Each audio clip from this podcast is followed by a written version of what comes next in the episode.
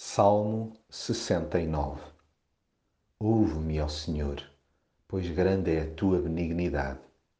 Volta-te para mim, segundo a tua muitíssima compaixão. Orar ajuda-nos a pensar e a arrumar as ideias.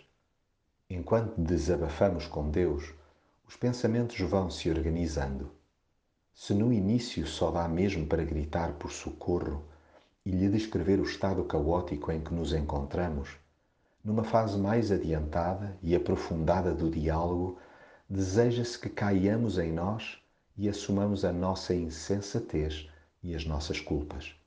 Chegados aí, atinge-se o cume do discernimento, pois sem deixar de expor quão duro é ter de lidar com acusações alheias empestadas de ódio e falsidade, rogamos-lhe por tudo que ninguém seja envergonhado por nossa causa.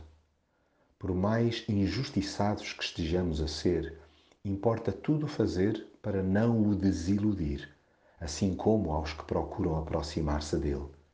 Por amor, soframos insultos, tal como Jesus exemplificou. Jamais deixemos de nos dirigir ao Pai, para não sermos arrastados pela corrente.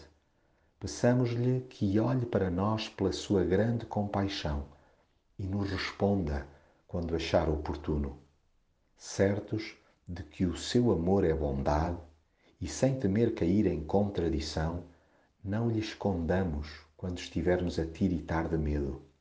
Responde-me depressa, porque estou em perigo. Conversar abertamente com Deus dá nisto. Partilhar com Ele rancores, sacos cheios e sapos engolidos. Chega-se até a falar-lhe de pensamentos vingativos que percebemos, em Jesus, serem um perfeito disparate. A misericórdia que imploramos para nós, compreendemos agora que urge ser estendida a todos. Limitemo-nos a clamar que nos levante e salve.